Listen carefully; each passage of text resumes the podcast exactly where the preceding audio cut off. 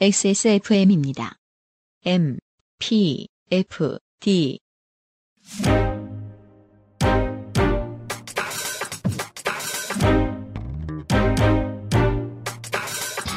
김영대입니다. 이번 주 Amplified 팟캐스트는 지난 시간에 이어 락 이야기해 봅니다. 우즈, 영케이, 루시를 통해 케이팝 산업이 락을 어떻게 활용했고 얼마나 이해했고 그에 맞는 표현법을 만들었는지 확인해 봅니다. 23년 9월 두 번째 Amplified 팟캐스트 호스트 유승균 PD 나와주세요.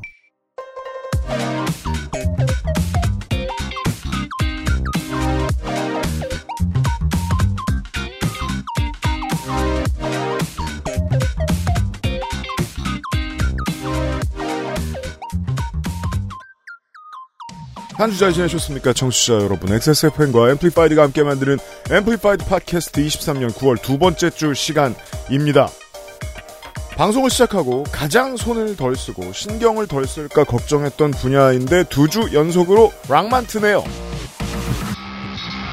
맞춰 오셨나요? 김영대 평론가. 아, 뭐 꼭 그런 건 아니고 아, 락이라는 음악이 어떻게 보면 좀 착각일 수도 있지만 케이팝에서는 뭔가 사라졌다. 케이팝을 주로 댄스 뮤직 이렇게들 말, 많이 말하지 않습니까? 사실은 오해적인 부분도 있고 또 어느 정도 수긍이 가는 측면도 있습니다. 왜 그렇게 생각이 되었는가 하는 부분에 대해서 말이죠. 그래서 오늘은 락이라는 것을 중심에 놓고 케이팝에서 락이 어떻게 이용되었고 활용되었고 혹은 다시 돌아왔는지 이런 것에 대한 이야기를 한번 뭐 맥락을 만들어서 한번 생각을 해보면 좋을 것 같아요. 케이팝 락 tourism 시간 되겠습니다. 그 전에 저는 잘 모르니까 제가 아는 데서 뽑아 보지요. 1996년 곡, Gin Blossoms의 Follow You Down입니다.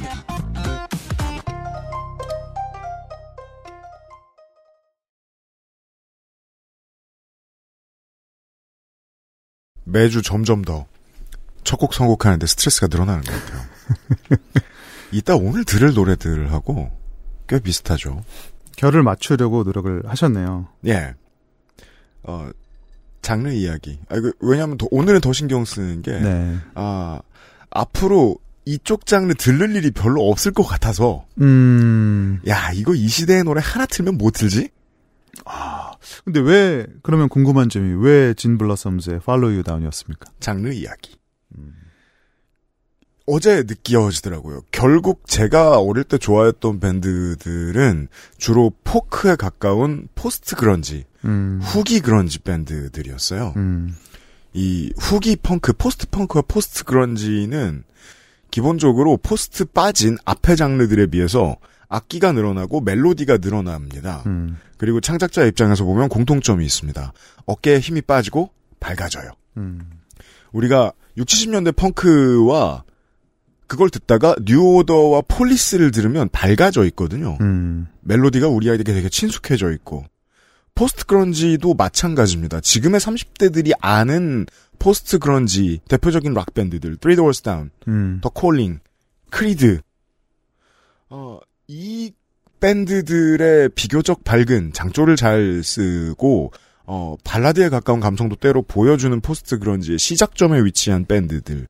90년대 중후반에 우리가 만났던 Better Than Ezra, Toad the Wet Sprocket, 그리고 방금 소개해드린 Gin Blossoms 같은 팀들이 제가 제일 좋아하는 어린 시절에 제일 좋아했던 밴드들이었어요. 뭐 굳이 큰 틀에서 말하자면 alternative rock인데 90년대 초반 초중반까지 그러니까 80년대 중반부터 90년대 초반까지의 alternative rock하고는 이제 경향이 많이 다르죠. 쉽게 Pearl Jam과 Nirvana 음.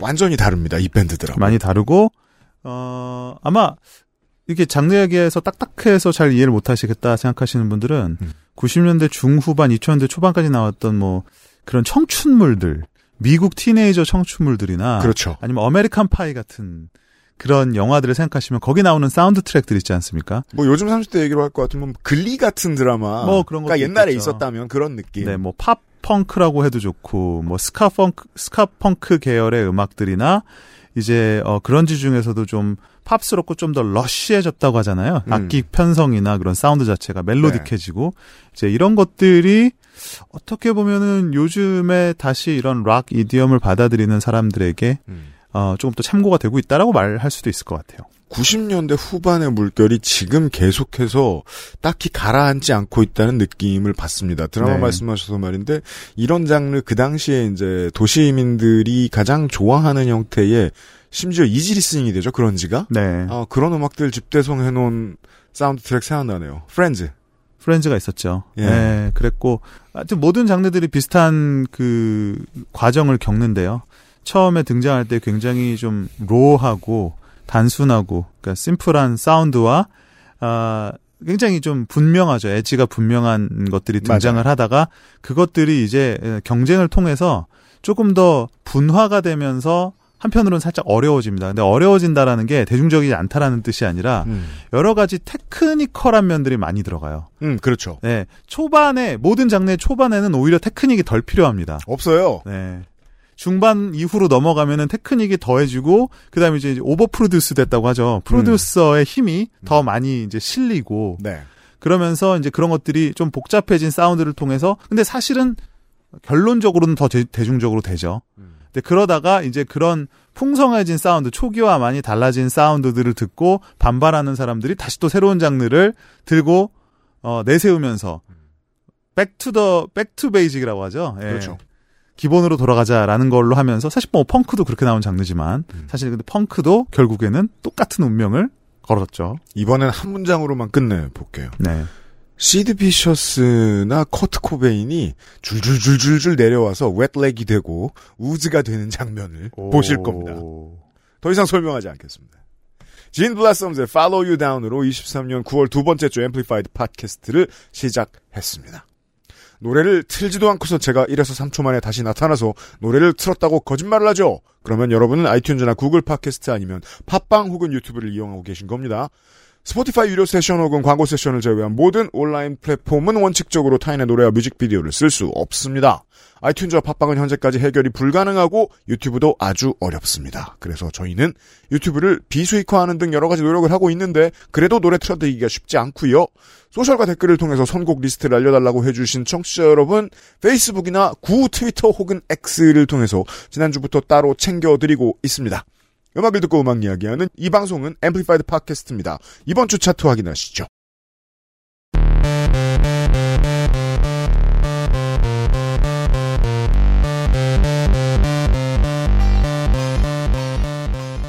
네, 이번 주 차트는 Soompi 차트입니다. Soompi 차트가 뭐죠? Soompi라는 사이트를 아셔야 돼요. 예. 네, Soompi는 어, 90년대 말인데요. 어, 그때 이제 한국계 Korean American 중 한 분이 음.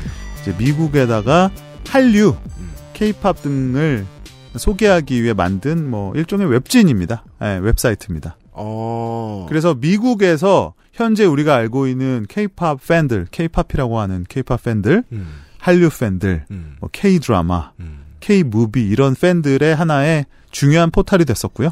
음. 예, 그리고 지금까지 지금은 사실 이제 어, 요 차별점이 많이 없어졌죠. 왜냐하면 케이팝을 이제는 Time, New York Times, Rolling Stone이 다루는 시대가 됐으니까. 그렇죠. 우리 저 지난주에 이언퍼 creator가 Britpop 얘기하면서 Britpop이라는 단어 자체가 영국이 좀 영국 내에서 작위적으로 만든 측면이 없지 않다라고 말씀드렸는데 케이팝이 아니냐 전혀 그렇지 않습니다. 네. K컬처라는 말도 사실상 정치권이 먼저 크게 퍼뜨리고자 애를 썼습니다. 당시 이제 지방 정치 초기였으니까 파주에 할리우드 생기던 시절 네. 말입니다. 그 사실은 이제 케이팝이라는 말 자체는 외신들이 어 그들의 관점에서 이제 한국 대중음악을 쉽게 표현하기 위해 만든 단어지만 우리가 이제 얼쑤하고 받아들인 측면이 많죠. 어 그렇죠. 뭐 K리그라는 말도 그렇고 신나지 네. 신나지 쓸 테니까 그. 외국에 나가는 번역물 같은 데도 이 K-팝이나 K-컬처라는 음. 말을 아주 뭐 적극적으로 2000년대 초부터 썼고요. 그래서 뭐- K라는 단어로 처음에 네. 한류라는 단어를 뭔가 대명사로 만들어내기 위해서 정치권이 네. 애를 썼어요. 애썼죠. 근데 지금 K-팝이라는 게 대명사가 되면서 그 일로 흘러갔습니다. 한류라는 말은 이제 큰 의미가 없어졌는데 뭐 네. 어쨌든 이 한국 문화를 다루는 사이트가 순피였는데요. 요 순피는 뭐 아직도 명맥이 이어지고 있습니다. 음. 어, 요즘은 뭐 일종의 또 하나의 뭐 케이팝 매거진 같은 한류 매거진이라는 정체성으로 계속 가고 있는데 이곳에서도 차트를 만들어요. 네. 그래서 사실은 저도 크게 눈여겨보지 않았는데 요즘 제가 이 Amplified를 하고 나서부터는 음. 세상에 무슨 무슨 차트가 있나 그렇죠. 요즘 요것들을 찾아 찾아다니는데 재미를 붙였습니다. 그래서 이 차트를 좋아요. 보니까 음.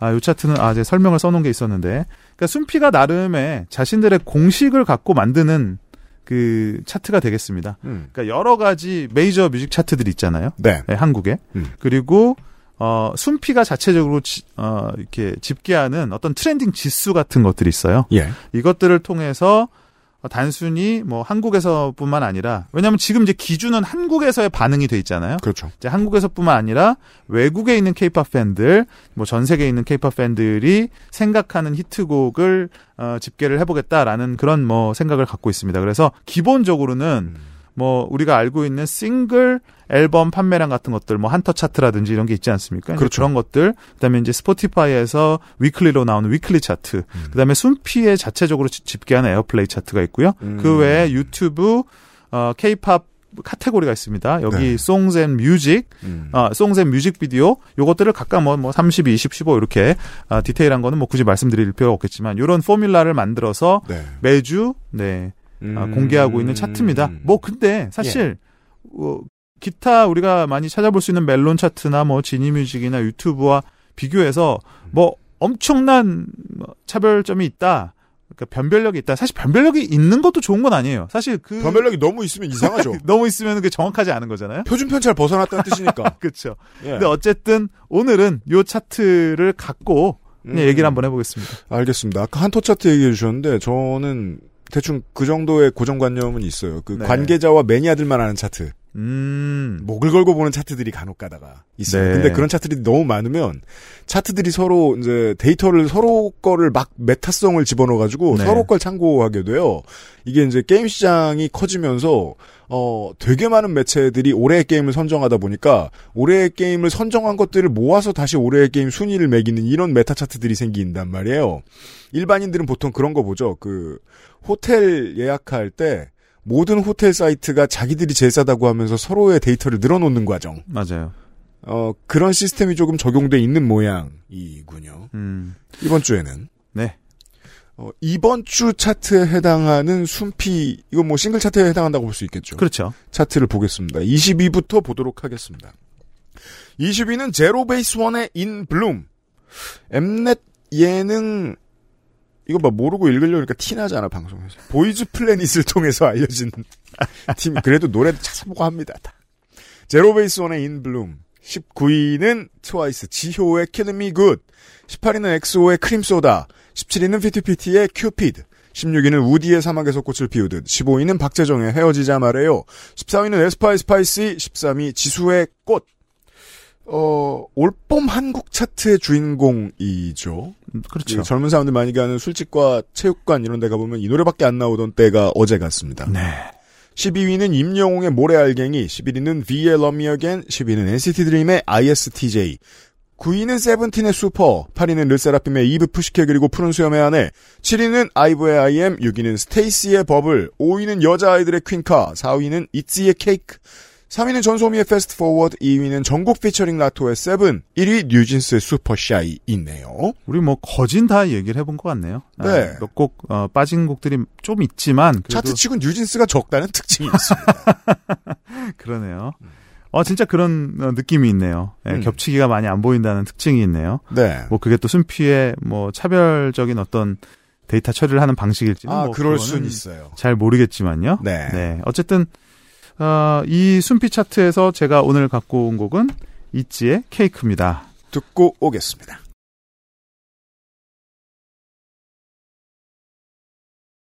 이번 주에는 순피 차트를 만나봤습니다. 이츠의 케이크를 듣고 왔습니다. 뭘 막 적으시던데. 그대로 읽어드릴까요? 음악 팬들이 일반적으로 떠올리는 장르로서의 20년대 케이팝의 전형적인 모습. 오. 전형적이라는 말이 오해가 있을 수 있는데. 네. 풀어보죠. 잘 풀어야 돼. 예. 저 공부 열심히 해요. 9주째잖아요. 9주차면 이제 반은 배운 거예요.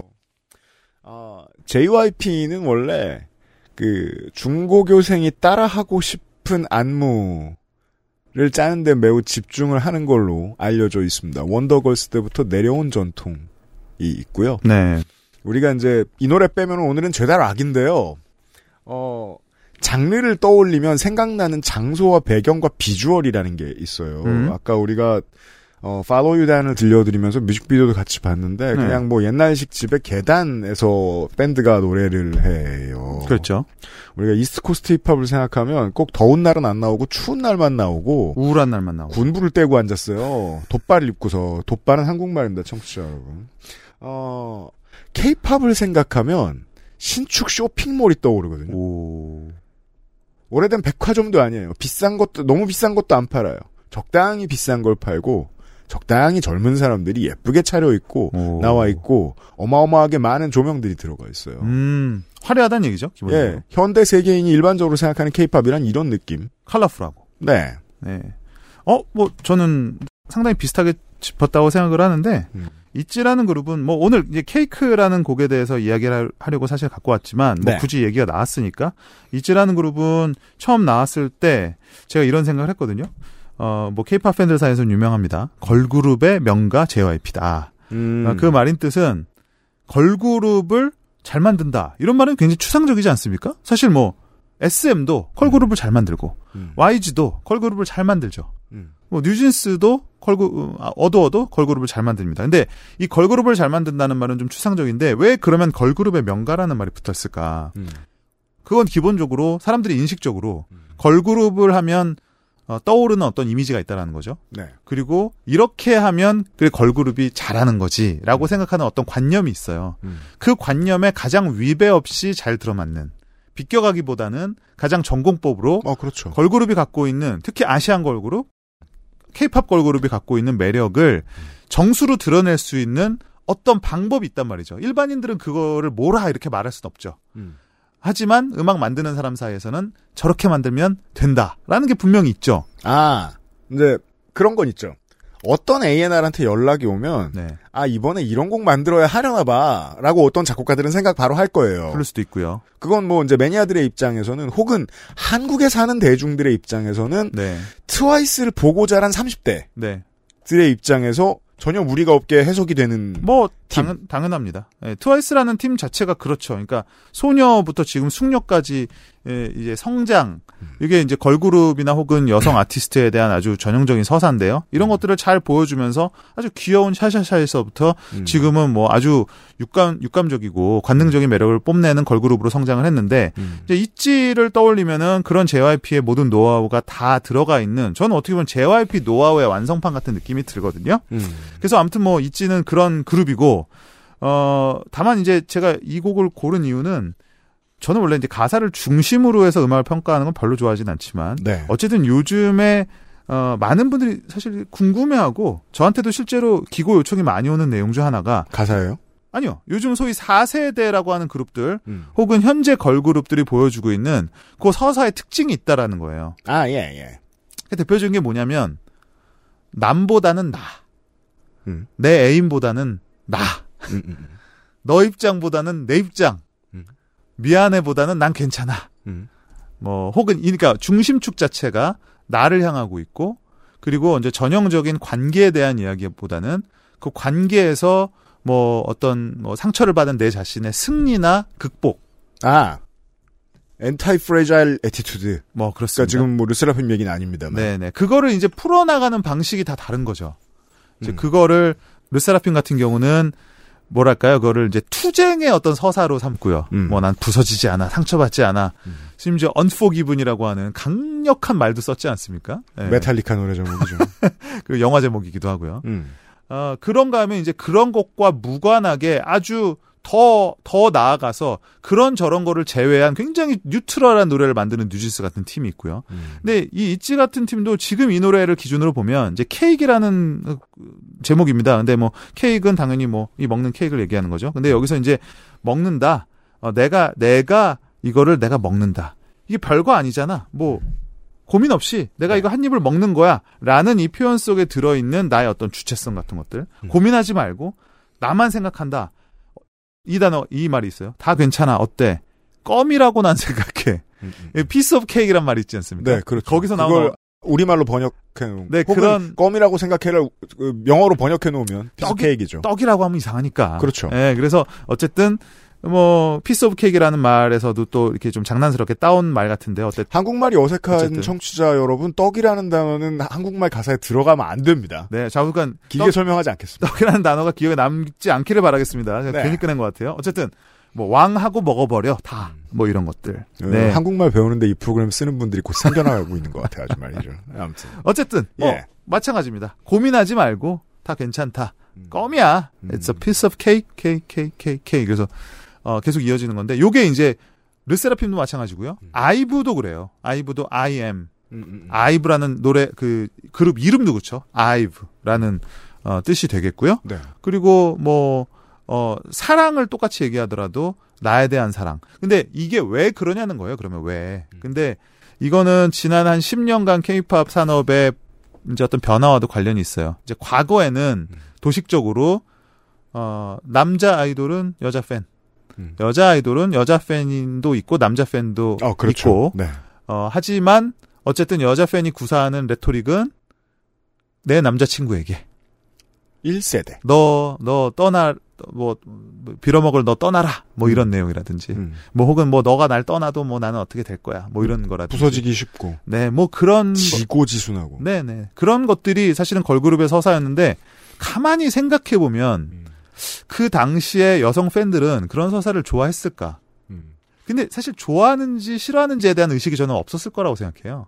이제 그게 강하지 않았다. 새로운 게 개발되지 않았으니, 네. 과거의 tool이 모든 것이죠. 제가 뭐 어떤 곡이라고는 말 안 하겠지만 좌우간 뭐 신인류의 사랑 같은 곡이 있죠. 방금 말씀하셨는데요, 내 남자친구에게. 네, 아니 신인류의 사랑 공일오비 같은 노래 들어봐도 네. 어, 남자와 여자 diss하는 노래 아닙니까? 그렇죠. 근데 그거를 여자들이 떼창을 했었단 말이죠. 오, 그, 저, 제일 못생긴 친구가 회방을 놓네 그걸 여자들이 떼창을 했었단 말이죠. 변진섭 씨 노래 뭐죠? 희망사항이요. 예. 아 근데 희망사항은 뒤에 반전이 있습니다. 노영심이 등장해서 그러니까 노영심 씨의 보컬이 뭔가 네. 해소를 해주거든요. 해소를 좀 해주긴 근데 하죠. 그 앞까지는 지금 네. 들어보면 뜨악합니다. 뜨악하는데 야, 이 400년 전 마인드인데 네, 싶어요. 그때 마인드로는 사실 막 그렇게 이상하다고 할 수는 없는 그런 부분도 있었으니까. 뭐 어쨌든 네. 그러한 시대에서 여자들이 뭐 그런가? 뭐 괜찮은 거 아닌가? 싶었던 것들이 최근에 뭐 여러 가지 뭐 페미니즘적인 사회 분위기, 뭐 PC함, 그다음에 이제 여성주의 같은 것들을 받아들이는 이제 음악계 내부의 분위기와 맞물려서 하지만 더 중요한 거는 여성 팬들이 실제로 예나 지금이나 중요했다는 겁니다. 그런데 당연하죠. 예전에는 중요했는데도 그거를 어떻게 끌어들이는지 몰랐고 그죠. 걸그룹에서 발견되지 않았다고 봐야죠. 그렇죠. 툴이. 그래서 어떻게 생각했냐면 걸그룹은 그냥 적당히 행사하고 음, 뭐 대중적인 이미지로 승부하고 음, 하지만 소위 말하는 팬덤용 그룹이라고는 불리지 않았었어요. 음. 예. 근데 요즘은 걸그룹들이 더 많은 팬덤을 구축하기 시작하고 있고 네. 그래서 자신들의 주 소비자 음. 타겟 청취자들을 위해서 실제로 여성에 대한 이야기를 그 나에 대한 이야기를 음. 노래 속에 많이 담아내고 있다. 그래서 만약에 여러분들이 요즘 아이돌 노래, 특히 걸그룹 노래를 들, 듣다가 아니 왜 요즘은 왜 다 뭐 괜찮아, 뭐 이게 다 뭐 나를 위한 거야, 뭐 이런다든지 음. 뭐뭐 어때 나는 뭐 여기서처럼 껌이라고 생각해, 음. 뭐난 부서지지 않아 이런 가사가 왜 많이 나오는가 네. 궁금해하셨던 분들이 계시다면 이런 맥락이 있다는 겁니다. 그렇습니다. 네, 그리고 그게 이 산업의 형태에 어울리기도 해요. 그러니까 나는 선택권이 없고 슬픈 사람이고 네가 어떻게 하느냐에 따라 내 운명이 달렸다라고 말하는 거는 거대 기업에서 살아남은 사람이 노래 부르기엔 너무 진정성이 떨어집니다. 그동안 계속 그렇게 장사를 해 오긴 했, 습니다 네. 네. 어쨌든 새로운 어, 여성 팬들을 의식하기 시작한 걸그룹의 서사가 대세가 되고 있는 요즘 있지도 역시 유사한 서사가 담긴 케이크를 들고 나왔다. 음, 네, 알겠습니다. 관련해서 이제 먼 미래, 먼 미래까지는 아니고 한 3, 4년, 5년 뒤이겠죠. 더 이제 도드라질 것으로 제가 눈여겨보게 되는 것은 어, 남자 아이돌의 남성 팬도 증가 추세인데 이거는 이제 회사들만 살짝 알고 있겠죠. 그 다음에 네. 어떤 도구를 또 개발해낼지 지금처럼 그걸 어떻게 거예요. 어떤 스토리로 풀어낼지. 맞습니다. 저희들은 광고 뒤에 이번 주 얘기 시작하도록 하겠습니다. 앰플리파이드 팟캐스트는 global music distributor 플럭서스에서 도와주고 있습니다.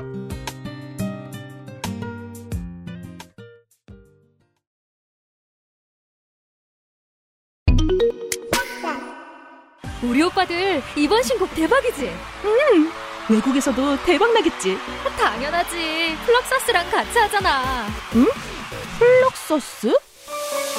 K-팝의 해외 진출은 플럭서스가 함께합니다. 애플 뮤직, 스포티파이, 유튜브, 글로벌 스트리밍 서비스로 전 세계 실시간 음원 배급, 프로모션까지 함께하는 플럭서스. K-팝이 세계를 만나는 길. 그 곁에 플럭서스가 있습니다. K-팝 넘버원 서포터 플럭서스.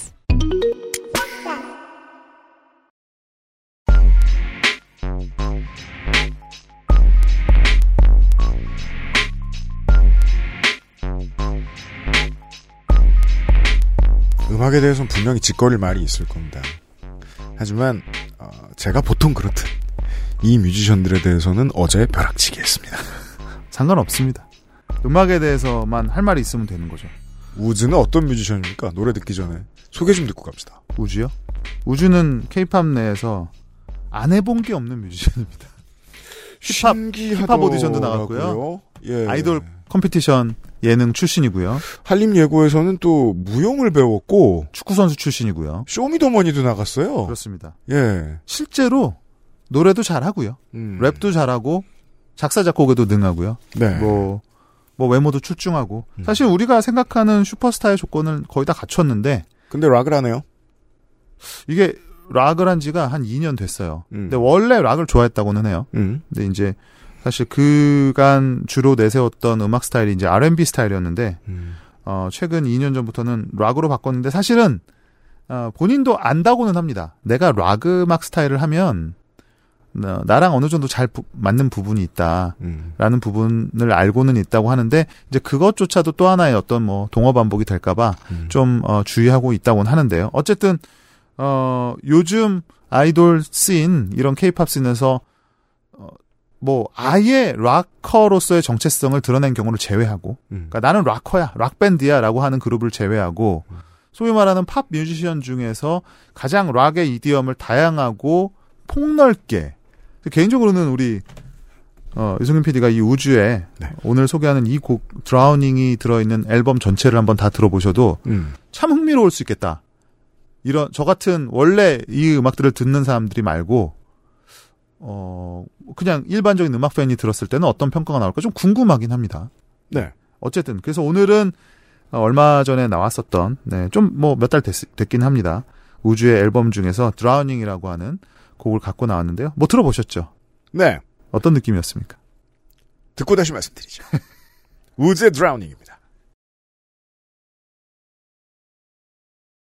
아까보다 적을 게 더 많았습니다. 뭘 그렇게 열심히 쓰셨습니까? 우즈의 노래를 듣고 왔습니다. 자, 우선 이제 아티스트 본인의 선택. 어, 저런 미성의 음색은 종래 락은 저 어릴 적의 락은 허용하지 않았습니다. 글램 메탈로 볼까요? 글램 메탈의 시절에는 어, 메인 보컬이자 기타리스트가 잘생겼어야 됐어요. 겁나 미소년이었어야 됐어요. 엄청 장발에. 하지만 그 미소년들은 미성을 허락받지 못했습니다. 음. 예. 찢을, 찢지 않았던 목소리도 찢어야 됐습니다. 그래야 데뷔할 수 있었어요. 남성성이 중요했었어요. 그렇죠. 긁는 예. 목소리가 락 보컬이라고 생각을 했었죠. 이건 post grunge의 선물이고 더 나아가서 홍대가 만들어 놓은 그림입니다. 일본어 락하고는 또 이 점이 좀 다른데. 네. 네. 일단 미성이 좀 눈에 들어오셨군요. 눈에 들어왔고요. 이거는 조금 이따 얘기해야 될것 한데 미성이지만 네. 나름 파워풀하지 않습니까? 본인이 왜 락을 해야겠다고 생각했는지 알겠습니다. 오. 네. 그, 그죠. 어, 이게 이제 뭐 다른 이제 글이나 리뷰들을 보니까 다른 장르 음악을 할 때부터 음역대가 넓은 것으로 팬들에게 잘 알려졌었다고 해요. 네. 음역대가 넓은 보컬들은 보통 락 안 합니다. 음. 제가 아는 트레디셔널한 경우에는 그렇습니다. 네. 근데, 어, 달라붙죠? 잘 달라붙죠. 어떤 문법을 잘 적용한 거예요. 네. 예. 그리고 또 하나? 이게 왜 이런 패치가 된 건지 모르겠는데, 보통, 자, 이 방송을 딱딱하게 만드는 건 접니다, 여러분. 죄송합니다. 괜찮습니다. 근데 이렇게밖에 할 줄 몰라요. 저는. 보통 벌스 2의 코러스가 끝나면 기타 솔로가 시작됩니다. 네. 이 뮤직비디오 내에서도 기타 솔로를 한다는 걸 암시하죠. 네. 하지만 보통 그러면 믹싱할 때 기타 솔로가 앞으로 나와요. 음. 근데 이 기타 솔로는 비올라 같은 다른 현악기랑 붙은 다음에 뒤로 가요. 음. 이렇게 믹싱하는 경우 드물어요. 음. 새로운 분석이네요. 현지 패치인가? 이거는 사실 아티스트나 아니면 A&R을 만나서 물어보지 않는 이상 답을 듣기 어려울 것 같네요. 음. 아니 근데 근데 어쨌든 그런 만약에 어 그런 게 포착이 됐으면 네. 그래도 뭔가 가설이 있을 거 아닙니까? 그러니까 어떤 왠지 어떤 느낌이다. 이제 A&R이나 네. 믹싱 엔지니어들이 앉아가지고 야 한국 사람들 한국 애들 기타 솔로 안 좋아해. 아뭐 그랬을 수도 있고 네. 솔로 자체를 안 좋아하죠. 요즘 그죠? 악기 솔로가 솔로가 없죠. 이건 뭐 틱톡의 시대이기 때문일까요? 네. 어, 없어진 당연하죠. 그런? 아니, 그러니까 틱톡의 틱톡만의 것은 아니지만 네. 전반적인 현재를 반영하는 거죠. 그러니까 음. 틱톡이라는 미디어 때문에 곡이 짧아졌다라는 분석이 가능한 포인트가 있겠지만 음. 전반적으로 곡이 짧아지는 건 분명하죠. 왜냐하면 긴 곡이 지루하거든요. 쉽- 그렇죠. 쉽게 말하면 예. 지루합니다. 할 것도 많고. 그리고 그 외에는 네. 한국의 인디락이 오랫동안 어, 본인도 자기들도 모르게 가르쳐온 것들이 많이 녹아 있습니다. 음. 예. 어, 실리카겔도 보이고 넬도 보이고 피아도 보이고 네, 네, 델리스파이스도 보입니다. 네, 네. 네. 아, 특히 저는 이제 우즈 씨의 다른 곡들에서는 솔로입니다. 이 사람은. 맞아요. 네. 밴드 아닙니다. 이제 락 음악 중에서도 또 뭐 다른 서구적인 락의 idiom들이 많이 보이는 곡들이 많은데 음. 이곡 같은 경우는 상당히 melodic하고 그 전개 그러니까 감정이 전개되는 방식이 뭐 아주 우리가 평이한 표현입니다만 가요적이죠. 그래서 어떻게 들어보면 아 그냥 2000년대 초반에 유행했던 어떤 가요의 락 버전 같다라는 느낌이 있어요. 이게 음, 락 음. 락의 편곡으로만 들릴 뿐이지 네. 락 자체를 의도했다기보다는 음. 가요를 락 스타일로 편곡한 노래라는 느낌이 조금은 있어요. 음. 예. 근데 뭐 저는 그것이 어 이런 곡들이 어 소구력이 있는 사랑을 받는 뭐 이유라고 생각은 드는데 네. 어쨌든 그게 락이라는 음악이 현재 소환되는 이유와 어느 정도 저는 일맥상통하지 않는가? 그렇습니까? 락이라는 장르를 소환한다? 음. 사실 누가 그렇게 뭐 거창한 미션을 갖고 있겠습니까? 특히나 케이팝은 그럴 필요가 딱히 없어요. 아니 케이팝만 그런 것이 아니라 정말 나는 락에 평생을 헌신해야지 하는 음. 락 본의의 밴드가 아니고서는 음. 내가 락에 대한 장르에 대한 사명감으로 음악을 하는 건 아니지 않습니까? 락이든 뭐 힙합이든 내가 좋아하는 음악인 거죠, 사실은. 이 점이 특이하죠. 음. industry로서의 케이팝에서 굳이 락 뮤지션이 될 필요가 있는가? 될 필요는 없죠. 근데 난 춤도 배웠고 랩도 배웠는데. 그렇죠. 근데 잘 생각해 보면 그래요. 그러면 케이팝은 굳이 꼭 그러면 힙합이어야 되나? EDM이어야 되나? 그런 이유는 없어요. 이건 우리가 첫 시간부터 계속하던 질문이에요. 네네네. 케이팝은 꼭 뭐여야 되는가? 네, 다만 그런 것들이 성공의 어떤 사례들이 많기 때문에 음. 그리고 어떤 특정한 퍼포먼스를 보여주기 위한 음악으로서 어, 어떤 어떤 장르들이 좋다. 이렇게 나와 있는 게 것들이 몇 개 있죠. 네. 퓨처가 좋다. 음. 왜냐하면 드랍 드랍 부분이 좀 상큼하기 때문에 어, 뭐 트로피칼 쪽이 좋다. 이런 것들은 무조건 먹힌다. 이런 게 있지만 사실은 락이라고 꼭 안 될 거는 없는 게 따지고 보면요. 오늘 뭐 그 이야기를 계속 하게 될 것 같아요. 네. 케이팝이라고 하는 음악이 음. 어 아이돌 음악이 락과 그렇게 멀리 떨어져 있었나? 우리 생각처럼 좌측에는 아이돌이 있고 저기 우쪽 끝에 락이 있었나? 네. 아니라는 거죠. 그리고 이제 그런 사례들이 더 많아지고 그건 어떻게 보면 케이팝이 그냥 늘상 케이팝에 존재해 있었던 어 락의 여러 가지 쓰임새를 다시 발견하고 쓰는 거에 불과하지 않을까라는 생각도 요즘은 듭니다. 이 되는 음악 만들기를 공장화시키는 이야기를 저희가 여러 번 드렸는데 어, 그건 시대를 뛰어넘는 것까지는 힘들어요. 음. 그 다가오는 4, 4분기의 매출을 보장해 줄 수는 있을 텐데 어, 결국 그 다음 벤처는 또 다른 광산에 우리 기지가 뭐가 있긴 있어야 하거든요. 기획사들이 이걸 생각한 것 같다. 물론 그렇다고 하기에도 우즈는 조금 독특한 포지션에 있습니다. 아, 아이유의 회사로 네. 알려진 이담 그것도 엔터테인먼트죠. 독특하죠. 그러니까 본인 스스로 아이돌이기보다는 아이돌의 산업적인 특성이나 팬들과의 관계는 활용하되 음. 어, 좀 아티스트적인 자의식을 어느 정도 담보받을 수 있는 그런 뭐 쉽게 말하면 아이유 포지션입니다. 그죠? 맞아요. 네. 그 이상 저 봤더니 아무리 뒤져봐도 이 기획사 가수가 3대 주주인 아이유 본인 빼면 없어요 이 사람밖에. 네, 네, 네. 그래서 전격적으로 그쪽을 어, 이담행을 택한 우즈의 결정 자체에서 음. 어, 요 아티스트가 추구하는 방향을 어느 정도는 알 수 있을 것 같고요. 음. 뭐 이제 겨우 첫 월드 투어가 어, 끝난 음. 이제 한창 어, 궁- 글로벌하게는 음. 지명도가 이제 슬슬 만들어지기 시작하는 네. 어, 저는 이제부터 이제 전성기에 진입하는 아티스트라고 생각을 하는데요. 음.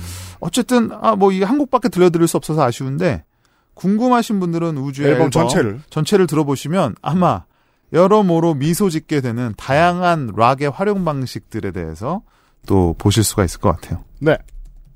어, 이름만 보고 래퍼인가 했는데 이 사람도 어, 락 아티스트입니다.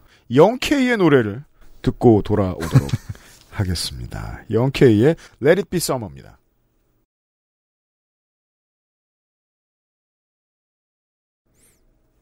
영케이의 Let It Be Summer를 듣고 왔습니다. 혹시나 싶어가지고 내가 뭐 잘못 들었나 싶어서 지금 헤드폰을 꼈습니다. 제가 모노 이어폰을 늘 끼고 있다가 어떤 부분이 또 딱 귀에 들어와서 그랬습니까? 이 노래도 제가 아까 이제 진 블라썸스 노래 골랐잖아요. 네. 그리고 이제 방송 시작되기 전까지 저는 베러덴 에즈라 앨범을 듣고 이제 네네. 설거지를 하고 화장실에 있다가 뭐 이러다가 왔는데 확실히 제가 아는 락에 비해서 네. 마스터링 할 때 기타가 뒤로 와 있네요. 음. 기타가 아, 한 이렇게 무대 구성으로 말씀드릴 것 같으면 한 50cm쯤 뒤로 와 있어요. 그 근데 저는 그거 네. 한번 비교해 봤으면 좋겠으니까 어떤 부분이냐면 네. 일단 우즈도 그렇고 영케이도 그렇고 솔로입니다. 그죠? 네. 밴드가 솔로 아티스트입니다. 때문에. 네네. 음. 그러니까 밴드 플레이를 보여주려고 하는 그러니까 빼- 편곡으로서의 밴드 플레이라는 부분을 제외하고는 음. 밴드로서의 정체성을 굳이 강조할 필요가 없는 아티스트들이에요, 그죠? 심지어 뭐 지금 뮤직비디오 봤습니다만 뮤직비디오도 뭐 밴드가 플레이하는 게 그렇게 중요한 요소가 아니에요. 아, 전혀 아니죠. 왜냐면 그 사람들 아무도 아닌데. 이 영케이의 노래에 네. 음. 어 사실 뭐 그 사람들이 진짜 연주한 사람인지도 우리는 정확히 알 수 없고 그렇죠. 그런 거를 고려하지 않은 그러니까 중요하지 않다고 생각하는 거고요. 음. 사실 뭐 아까 들었던 우주도 비슷해요. 그래서 그런 것들과 네. 실제 어 다른 밴드 위주의 음악과의 차이를 비교해 보면 음. 그 혐의가 아마 드러날 수 있을 거라고 보고요. 저도 생각지 못했던 부분인데 이제 저는 이제 그렇게는 생각을 안, 해, 안 해봤었고 이런 건 있었죠. 음. 미국 음악에 비해서 한국 음악에 비해서 우리가 악기 소리를 작게 하는 건 사실이죠. 그 케이팝의 기초적인 전술이거든요. 이게. 목소리를 두드러지게 하라. 그리고 장르의 포맷을 빌려와서 네. 그걸 최대한 완성시킨 다음에 그 장르보다 스타를 훨씬 크게 막 보이게 만들어요. 어, 당연하죠. 장르보다 훨씬 큰 아티스트. 네. 따라서 아티스트의 개념을 벗어난 스타. 그게 아이돌과 정확히는 아티스트의 차이라고 저는 보는데 네. 아이돌이라는 건 기본적으로 예술적인 음, 예술성을 갖고 있는 아티스트라고 하더라도 음. 우리가 흔히 말하는 뮤지션형 아티스트와의 차이는 장르는 쉽게 말해 활용하는 거죠. 네. 락의 폼을 들고 와서 아이돌을 만들겠다는 전술은 변함이 없는 것 어, 같다는 뭐 거예요. 그건 그렇습니다. 이거는. 네, 이거는 산업의 본질의 측면이니까 뭐 어느 게 맞다라고 할 수 없는 아, 네, 그렇죠. 부분인데요. 네. 어쨌든 그런 면에서 저는 악기가 조금 어, 덜 강조된 부분이지 않을까라는 이런 혐의가 하나가 있고요. 또 음. 하나는 아까 말씀드렸듯이 어, 한국 대중음악 전반적인 최근의 흐름이기도 합니다. 악기 소리는 약하게, 보컬 소리는 강하게, 음. 미드를 강하게. 음. 뭐 그거는 여러 이유가 있겠습니다만은 지금 요런 정도의 우리 지금 쓰고 있는 정도의 헤드셋을 쓰지 않는 사람들도 많기 때문에 아, 그렇죠. 네. 모니터링용 헤드셋. 뭐 요즘은 그래서 일부러 믹스마스터에서 음. PC 스피커도 그거 해봐야 되죠. 반드시. 활용을 합니다. PC방 중에 제일 꼬라빠진 PC방 스피커를 가져다가 한번 들어봐야죠. 거기에 적합한 어, 믹스마스터를 하기도 하고요. 해야죠. 심지어는 우리가 잘 알고 있는 remaster for 애플 뭐 아이튠즈, 애플 그렇죠. 뮤직 이런 것도 네. 별거 아니에요. 음.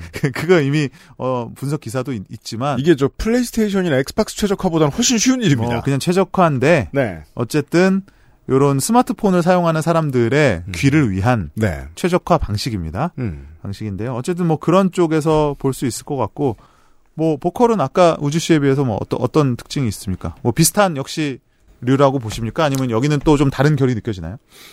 비슷한데 아 저는 홍대보다는 좀 더 도쿄에 가깝지 않나라는 지금 느낌을 받았고 이건 네. 뮤직비디오의 감성 때문일 네. 수도 있겠습니다만.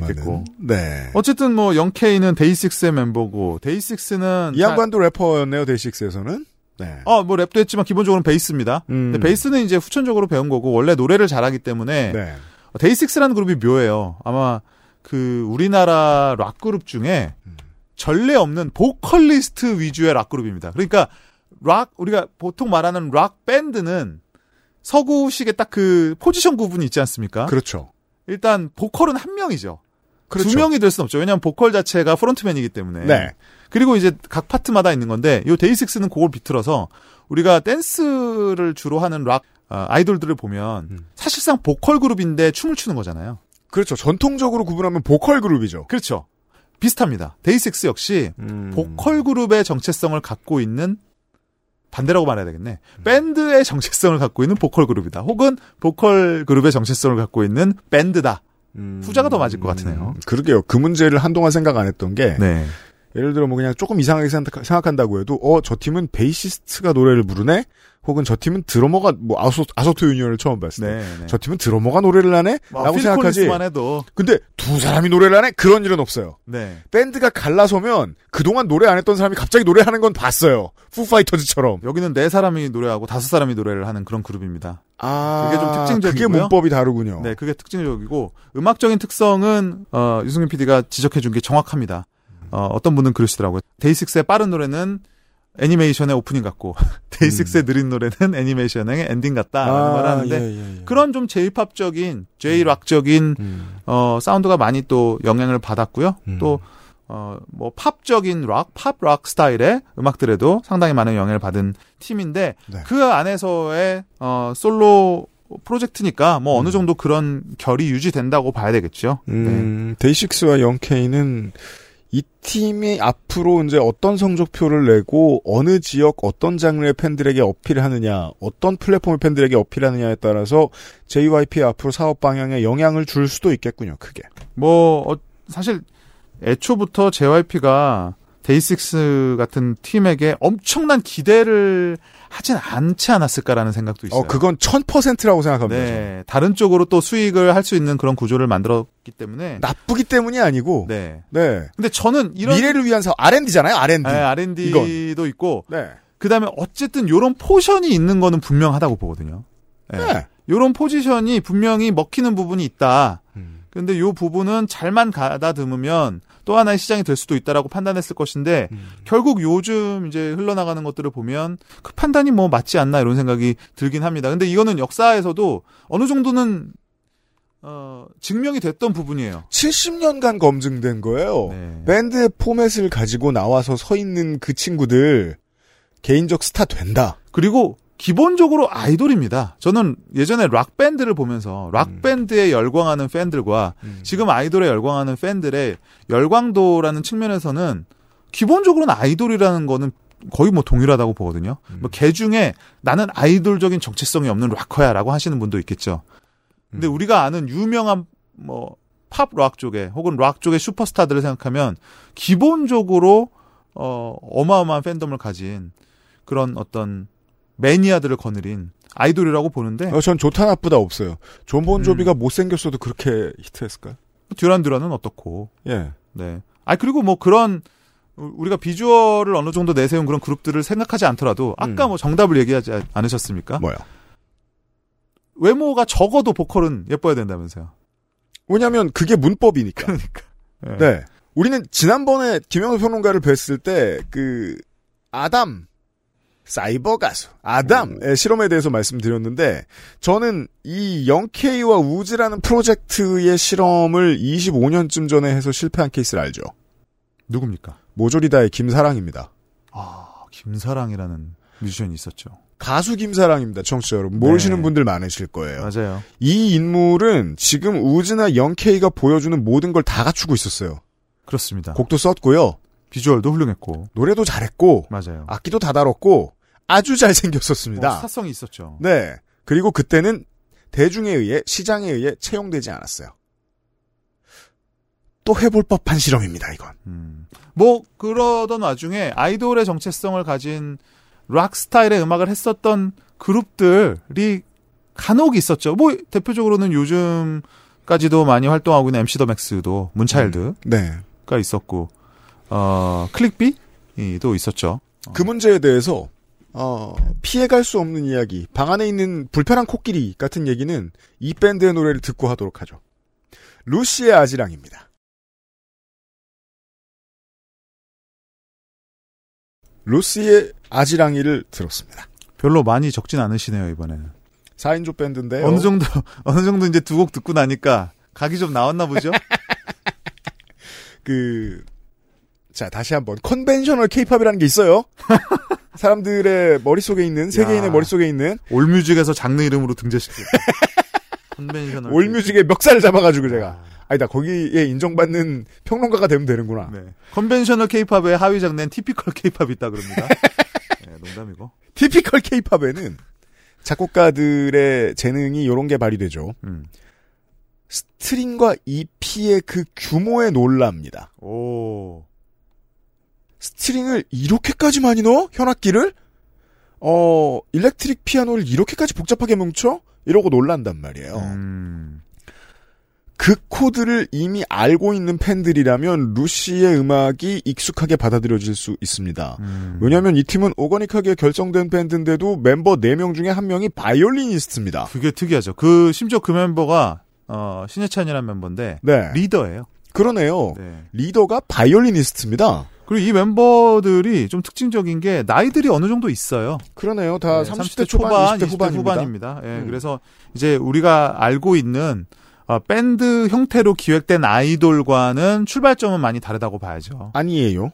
예, 여러분 많이 아실 것 같은데 보신 분들도 있겠지만 예전에 JTBC에서 슈퍼밴드라는 걸 했었죠. 거기 나왔던 밴드라고 네, 하네요. 거기서 준우승을 차지했었 차지하기도 했습니다. 네. conventional 케이팝의 코드를 왜 말씀드렸냐면, 어, conventional한 케이팝의 string이 익숙한 사람들이, 어, 락을 들었을 때 어색하지 않으려면, 근데 락의 코드에도 틀리지 않으려면, 이 30대 초반의 아티스트들이 적격일 수 있습니다. 콜드플레이를 듣고 자란 세대한테 현악기가 많이 들어간 락 음악이 어색하지 않거든요. 음, 예.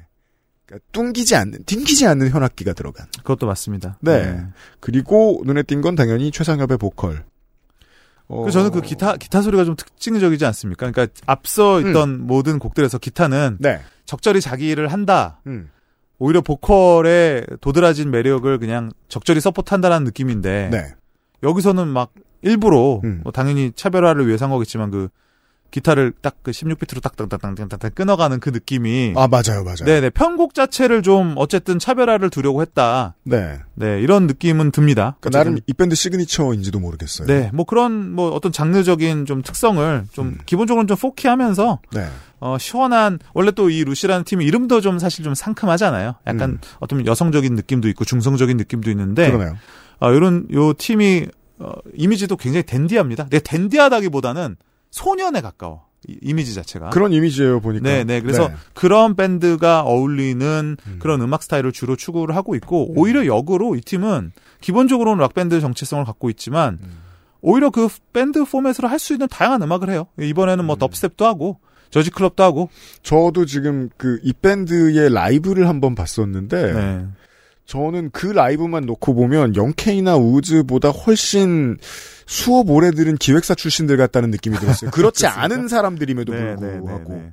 어 오만 장르가 노래에 다 들어가 있어요. 어, 그리고 막 원래부터 락 밴드로 출발했던 밴드. 네, 두루두루 잘 하기도 하고. 음. 근데 실제로 뭐, 이 멤버들이 뭐, 나는 뭐, 라- 특별히 락에 어떤 걸 해야 돼, 이런 개념보다는 음. 다양한 음악을 하는, 뭐, 외국에도 그런 팀들이 종종 있었죠. 우리가 지난주에 이제 어 노바 트윈즈가 어떻게 펑크와 펑크를 같이 묶어냈는가에 대해 설명을 드렸는데 네. 예 이런 실험이 좀 자유롭네요 이 팀도. 원래 이제 우리가, 어, 중심축을 미국으로 놔서 그런데요. 음. 사실은 미국이 특이한 거죠. 미국 같은 경우는 음. 워낙에 지역별, 장르별, 인종별, 또 이 같은 인종 내에서도 거기에서의 성분별, 이런 것들에 따라서 음악 장르라는 게 애초에 있었고, 그 음악 장르가 대단히 비타협적입니다. 제가 옛날에 폐쇄적이고. 그 정확히 기억은 안 나는데 메탈리카가 내한을 했을 때 네. 락 얘기하는 날이니까. 라스 울리히였나, 제임스 헷필드였나, 그 우리나라 매체하고 그런 인터뷰를 하는 거예요. 한국 뮤지션들 되게 부럽다. 음. 미국에 있는 사람들은 하나 하면 평생 하나밖에 안 한다. 하나만 해야 돼요. 신분이에요, 거의. 이쯤 그러니까 되면. 이게 제가 어렸을 때 음악을 들으면서 또 착각했던 지점인데 제가 미국 가서 알게 됐어요. 음. 뭐가 있었냐면 우리는 어렸을 때 그랬거든. 뭐 어, 뭐 실명을 말해 죄송합니다. 네. 예를 들면 이승환의 음. 앨범을 샀어. 음. 백화점이라 그러잖아요. 그렇죠. 야, 뭐 이래 이거 했다 왜 저거 했다. 뮤지션이 왜 그래? 음. 외국을 들어봐. 어? R&B 가수 들어봐. 똑같은 장르로 1번부터 13번까지 하잖아. 그렇죠. 그래서 그걸 미덕이라고 생각했고 음. 이런 잡탕 장르가 있는 앨범을 사실은 가요를 폄하하는 이유로 삼았거든요. 음, 맞아요. 근데 그게 알고 보니까 음. 물론 취향이 잡탕이라서 그런 것도 있겠으나 음. 실제로 그들은 뮤지션이 다양한 걸 하고 싶어도 음. 상업적으로도 그게 도움이 안 된다는 거예요. 음. 실제로 오히려 상업적인 맞아요. 이유 때문에 장르 음악을 한다는 겁니다. 왜? 사줄 사람이 분명하거든. 그렇죠. 나는 R&B를 해야 R&B 라디오에서 틀어주는데 맞아요. R&B 가수가 락을 한다? 안 틀어주죠. BET 어워드에 갑자기 오지 말라 그럴 거예요. 그럼요. 그럼요. 가스 브룩스가 그렇게 앨범 많이 파는 가스 브룩스가 갑자기 포크를 해보고 싶다면서 머리를 검게 물들이고 새로운 이름을 지어가지고 나왔습니다. 아무도 안 샀습니다. 그래서 잘 생각해 보시면 미국 팝 음악에서 진짜 진짜 혁신을 이뤄낸 사람들은요 대부분 잡탕, 잡탕찌개 전문가들입니다. 그리고 실제로 어느 순간 커리어에서 다양한 것을 한다고 욕 좀 먹어본 사람들이에요. 백, 뭐 유트도 그렇고 카니에. 마이클 잭슨도 그렇고 네. 프린스도 그렇고 다 그렇지 않습니까? 음. 그래서 사실은 장르 뮤지션이라는 게 뭐 무조건 좋은 것은 아니고 다양한 장르를 한다 그래서 그게 꼭 나쁜 것은 아니다. 미국이 사실은 특이한 거다. 근데 우리의 기준이 어떠 뭐할 수 없죠. 미국이니까. 음. 근데 루시 같은 팀은 역시 한국이니까 가능한 팀이 아닐까라는 생각이 들고 어쨌든 이 팀도 아이돌로서의 정체성을 갖고 있는 팀이 분명하기 때문에 네. 어 아이러니하게도 아이돌 밴드기 때문에 음. 오히려 눈치 안 보고 요런저런 그렇죠. 장르를 건드려 볼 수 있는 부분도 있지 않나 이런 생각도 해봅니다. 네. 어, 미스틱이라는 그 집단 회사가 아, 당연히 이제 윤종신 프로듀서의 DNA를 갖추고 있는 아티스트들 그리고 이제 윤종신 프로듀서가 발굴해낸 아티스트들 뭐 이미 활동을 하고 있었는데 윤종신 프로듀서의 마음에 들었을 아티스트들이 정말 많습니다만 아, 앞으로는 아이돌로서도 어느 정도 가치를 보여주지 않으면 과연 카카오 같은 회사가 투자를 할까? 이 회사 투자 많이 받은 회사거든요. 그렇죠. 어, 앞으로는 루시 같은 팀들이 필요할 거예요. 음. 어, 그리고 시장은 뭐 우리 청취자 여러분들도 저희가 지금 소개해드리기 김영도 평론가 지금 소개해드리기 전까지 아 이런 락을 하고 있는 큰 회사의 아티스트들이 있었구나라는 사실을 모르셨을 경우도 많은데요. 어, 앞으로는 좀 알게 되시지 않을까. 물론 그 뒷배경에는 이제 2000년대와 2010년대에 어, CM 블루나 아니면 FT 아일랜드. FT 아일랜드 혹은 이제 아, 언론인들과 평론가들이 이제 작정하고 조리 돌렸던 어, 문희준 사태 네. 같은 흑역사들이 있을 수는 있습니다. 음. 예. 어, 그게 아직까지 감정이 남아있는 사람들도 많이 있고, 락은 원래부터 정통성을 중시하는 장르이기도 하고. 지금 생각해 보면 락을 했다라는 게 뭐가 큰 문제인가 이런 생각도 들기는 합니다. 예. 어떤 위치에서 어느 나이에 어떤 뮤지션들이 락을 하는 게 문제가 되는가? 라는 질문조차 떠오르지 않는 시대가 이제는 됐으니까. BTS가 네. 작년에 아 2년 전인가요?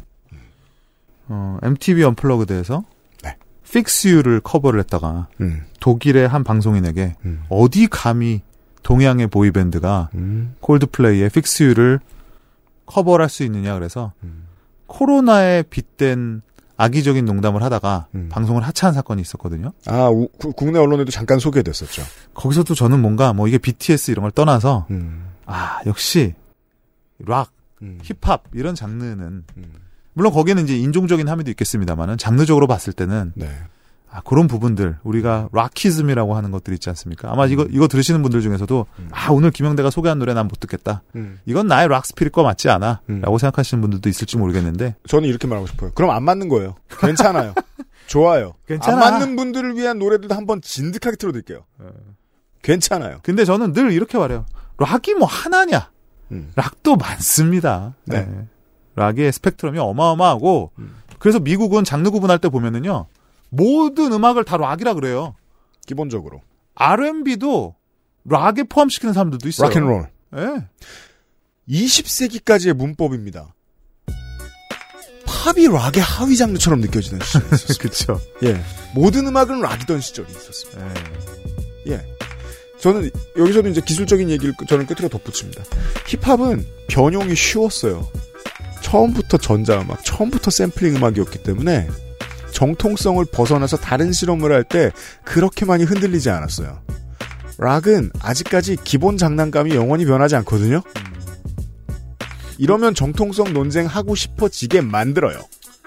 저는 논쟁적인 질문을 그냥 하나 던지고 그냥 대답 없이 마무리할게요. 네.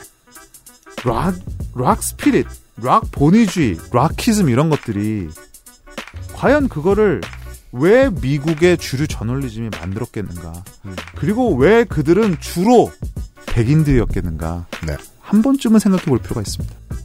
락 얘기 아직 끝난 건 아닙니다. 광고를 듣고 와서 시나위 멤버 출신 아티스트의 노래를 듣고 돌아오겠습니다. 야, 오랜만이다.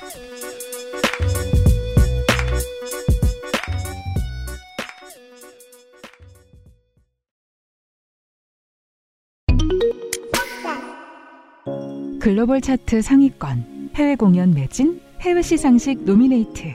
낯설기만 했던 이제는 익숙한 케이팝 뉴스. 세계인의 음악이 된 케이팝의 뒤에는 알려지지 않는 배급의 노력이 있습니다. 정확한 타이밍에 다양한 플랫폼으로 케이팝 콘텐츠를 세계에 전달하는 플럭서스. 세계인의 케이팝 music life를 만들어갑니다. 케이팝 넘버원 서포터 플럭서스.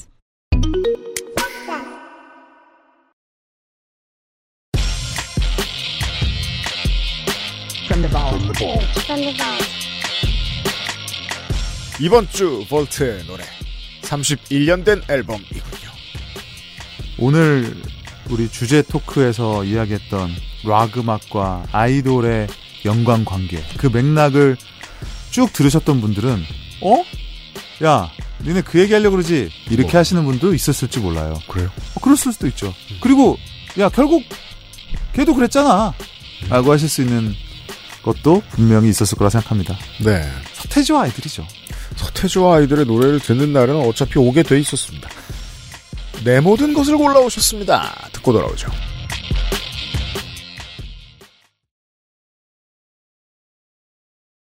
지난주에 제가 이런 얘기를 했어요. 지금의 미국, 미국 힙합 아티스트들이 트래비스 스캇이 만들어 놓은 문법을 벗어날 수 있는가? 왜 답이 없다 하냐면, 트래비스 스캇의 문법을 일부러 피하면 그건 트래비스 스캇의 영향권 아래 있는 거거든요. 이것이 그걸 서태지, 증명하는 거죠? 이것이 서태지의 절대성입니다. 한국 음악에 있어서. 그렇죠. 서태지 이후로 케이팝은 서태지가 만들어놨던 혹은 제시했던 그 모든 것들을 사실은 각기 다른 방식으로 재생산하고 있는 건지도 모르고 이를테면 차별화하려고도 했고 이현도의 음악, 어, 음악 세계관으로서의 이현도의 작품들은 어, 취향템이었습니다. 네. 그러니까 최고의 취향템이라고 할수 있죠. 너무너무 훌륭한 취향템. 그런데 서태지의 음악은 아, 아키텍트였습니다. 네.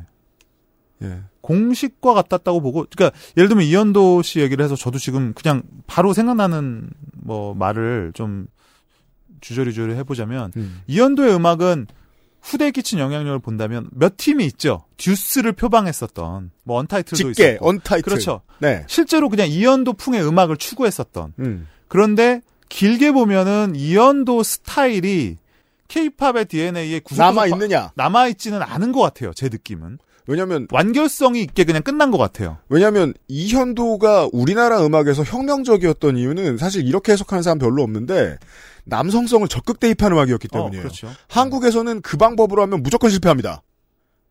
그리고 기획사들도 그걸 알거든요. 이현도의 DNA를 채택해가지고는 케이팝에서 살아남을 수는 없다는 걸 안 거예요. 서태지는 아니었죠. 그래서 역으로 이현도의 음악은 남성 주류 평단이 좋아했죠. 예. 비슷한 식의 다른 흑인 음악 그룹들 예를, 예를 들면 솔리드 같은 그룹들은 음. 철저히 외면받았지만 평단으로부터 음. 듀스 이현도는 굉장히 극찬을 받았죠. 맞아요. 그런 부분도 지금 말씀하신 부분과 관련이 있지 않을까라는 생각도 또 해보게 되는데 한국적인 네. 네. 우리가 락, 아이돌, 뭐 혹은 그 크로스오버를 이야기하면서 서태지와 아이들을 이야기하지 않을 수는 없겠고요. 네. 어쨌든 그 시발점을 만든 장본인이고요. 이 빅뱅은 빅뱅이 아니라 서태지가 일으킨 것입니다. 맞습니다. 케이팝은. 난 알아요에서 뭐 인상적이었던 그런 기타 솔로 같은 것들. 그다음에 이 곡에서도 마찬가지죠. 어 댄스 곡이라고도 볼 수 있겠지만 기본적으로는 락 스타일로 편곡을 어 굳이 했고 기본적으로는 alternative rock으로 맞아요. 저는 분, 분류합니다. 네, 서태지의 네, 데뷔 네. 앨범을. 여기서 멜로디만 어떻게 바꾸고 조금 랩을 더 넣고 네, 랩 빼, 그러니까 랩을 빼고, 아, 네, 랩을 네. 넣어도 돼요, 사실. 네. 그리고 이제 조금만 편곡의 결을 달리했으면, 음. 당대에 있었던 얼터너티브 락이나 펑큰롤, 펑큰롤 그룹들의 곡들과 네. 유사했을 거라고 생각이 드는데요. 음. 중간에 뭐 아주 아이코닉한 장면입니다만, 양현석이 랩을 하고서 마지막에 기타를 부르지 않습니까? 그렇죠. 그러면 마치 이 영상에서는 이게 또 라이브 버전이 오리지널, 거의 오리지널입니다, 이건, 이 노래는. 음. 많은 분들이 이 라이브 버전을 오리지널로 기억을 많이 하시는데요. 네. 어, 어쨌든 그 기타를 딱 이렇게 높은 곳에 있는 기타를 숭상하는 그런 모습. 음. 여기서 이 그룹이 갖고 있는 락, 어, 그룹으로서의, 그러니까 락 그룹이라고는 그렇지만, 락 네. 음악을 하는 음. 크로스오버 그룹으로서의, 그렇죠. 특히 서태지 씨의 정체성이죠. 음. 이걸 볼 수 있는 부분이 아니었나 싶어요. 맞아요. 그 이후의 케이팝의 프로듀서들은 서태지가 보여준 것들 중에 매력적이고 잘생기고 괜찮은 장사될 만한 것들을 따왔어요. 그 중에 락이 없었을 뿐, 네. 이 시작 단계의 서태지는 신화위에서 방금 나온 그 서태지였습니다.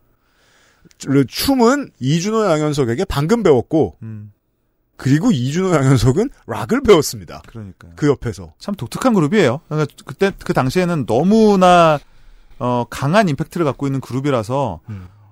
한편으로는 엄청 극찬을 하면서도 한편으로는 인정하지 않고 싶은 부분도 없지 않았었고 특히 락 팬들은 서태지를 굉장히 싫어했지만 뭐 은퇴 선언이라는 곡도 나오기도 사실 했었고 업계 모든 전문가들이 다 네. 싫어했고, 에이, 이 세상이 받아들이기에는 아직 그 도구도 부족했다고 할까요? 그 왜 그런 얘기 이제 서태지의 오랜 태지보이스의 오랜 팬들이 아직까지 다 기억하시는 얘기 하나만 해보죠. 어 서태지와 아이들이 처음에 데뷔해서 그 점수 매기는 무슨 예능 프로그램이었죠. 네. 임백천 씨가 진행하는 어그 프로그램에 이제 점수를 매겨주는 평론가들이 있을 거 아닙니까? 그분들 중에 실로 위대한 작사가인 양인자 선생이 어, 있었고 있었죠. 락의 레전드인 전영록 씨가 그렇죠. 있었습니다. 하광훈 씨도 있었죠. 하광우 당대 최고의 작곡가죠. 그분들 지금까지 이 문제로 다 욕 먹는데 어, 굳이 실드 쳐주자면 해석할 능력이 없었어요 대한민국은. 아 그러니까 이게 문제가 뭐냐면 그분들의 잘못이라고 몰아가는 거는 너무 잘못됐어요. 음, 왜냐면 그분 대신에 누구를 넣어놔도 똑같이 틀렸을 똑같이 틀렸을 거고 심지어는 당신도 틀렸을 거예요. 다만 거예요. 음, 우리는 평가를 하는 입장이 아니었잖아요. 당시에 청소년들로서 그렇죠. 우리의 DNA가 음. 그냥 이 음악에 반응했던 것 뿐이죠. 우린 네. 젊었으니까. 맞아요. 예. 하지만 우리가 만약에 그 자리에 똑같이 평론가로 나가서 음, 어, 전문가적인 지식을 갖추고 평가를 했다면 음, 우리가 말하는 전문 지식이라는 항상 현재를 기준으로 하지 음. 미래를 기준으로 하지 않거든요. 그죠. 23년에 있는 저는 말할 수 있어요. 그때 양인자 선생이 그렇게 얘기했습니다. 가사가 너무 흔해 빠졌다. 예. 아니 랩을 처음 도입하는데 가사라도 conventional 해야 될 거 아니에요. 그건 23년에나 할 수 있는 말이에요. 그리고 노래를 못했다. 아니 저는 평생 우울한 일이 있으면 우탱클랜 너무 우울한 일이 있으면 우탱클랜 일집을 듣는데 우탱 일집이 뭐 잘 만든 건 줄 아세요? 올 더티 배스터드가 랩을 잘해가지고 제가 좋아했는 줄 아세요? 쉽게 말해서 힙합과 일렉트로닉이 만드는 음악의 새 문법을 몰랐던 거예요. 네. 예, 우리가 권투만을 알고 있는 사람이 누워서 하는 격투기들을 보면 그렇죠. 쟤네 다 다운 아니야 그럴 거 아닙니까? 칠원 율씨만 배웠는데 갑자기 캔드릭 라마를 보고 시라고 하라고 하니 그러니까요. 어렵죠. 예. 뭐 예. 어쨌든 저는 그러한 저평가와 당대의 알아보지 못함도 겨- 결국 어쨌든 서태지와 아이들은 성공했기 때문에 네. 뒤늦게에서는 그들의 또 위대함을 알려주는 하나의 흥미로운 에피소드가 됐다고 생각을 해서 네. 맞습니다. 야 그거 없었으면 어떻게 했겠는가 오히려 좋았다라는 생각이 맞아요. 들기도 해요. 이게 저, 저 쓸데없는 일반론을 얘기해 버렸는데 오늘은 락을 얘기하는 시간이니까 제가 아까 그 서태지와 아이들이 기본적으로 락 에서 파생된 아티스트라는 말씀을 드리다가 그 딴 데로 흥분해 가지고 넘어갔는데 왜냐하면 그 앨범을 다들 이게 그냥 모두가 그 시장 전체와 평단이 다 버린 듯하지만 다시 돌아보면 대체 이 나이의 젊은이가 아무 시스템도 없이 어떻게 이런 진영으로 애- 앨범을 만들었나 싶어서 공포일 정도로 어 락의 legend들로 가득하죠. 어 색스폰 이정식, background 보컬 김 김종서, 기타의 신대철 손무현. 네. 네. 나중에는 이제 그 이태섭, 음. 뭐 하여가에선 이태섭 씨가 또 솔로를 하기도 했었고, 그렇죠. 뭐 나중에 3집 이후로는 해외로 다녔기 때문에 음. 뭐 팀 피어스 같은 아, 그렇죠. 어마어마한 아티스트 그때부터는 돈이 있거든요. 에 작업을 했고 예. 나중에 이제 솔로 시절 뭐 울트라맨이야 이때로 가서는 음. 사실 그 당대 락 scene을 거의 리드했죠. 네. 예. 락에서 시- 서태지와 신해철이라는 이름이 참 항상 애매하게 음. 상찬과 비판의 중간에 걸쳐 있는 부분이 있는데 물론입니다. 누구도 사실 근데 거부할 수 없는 사실은 그들이 상당수 입만 놀리던 사람들에 비해서는 훨씬 그럴듯한 결과물들을 훨씬 빠르게 도입을 했다는 겁니다. 네. 예. 덕후 입장에서는 이렇게 정리하겠습니다. 장르의 측면에서 오늘날의 케이팝은 처음에 우주 은하가 형성될 때 락에서 왔다. 그렇습니다. 이런 이야기를 전해드리면서 이번 주에 Amplified 팟캐스트였습니다. 스포티파이에서는 라이브러리에 추가, 재생 목록에 추가, 다운로드, 유튜브에서는 좋아요, 댓글, 구독 잊지 마시고요. 첫 곡으로 들으신 Gin Blossoms의 노래는 기존에 알려졌던 lead singer 덕 홉킨스가 빠져 있습니다. 이 밴드를 세상에 알린 플래티넘 히트 앨범이 발매된 이듬해 알코올 중독에 시달리던 홉킨스가 세상을 스스로 등졌기 때문입니다. 밴드의 성공 이후에 괴팍해진 리더를 팀 멤버들이 내보내기로 하면서 알코올 의존이 심해진 거죠. 쇼 비즈니스는 엄청난 성공을 가져다주고 그 대가로 종종 정신 건강을 송두리째 빼앗아갑니다. 음악 노동자 여러분, 나 자신과 주변을 돌보세요. 끝! XSFM입니다. M, P, F, D,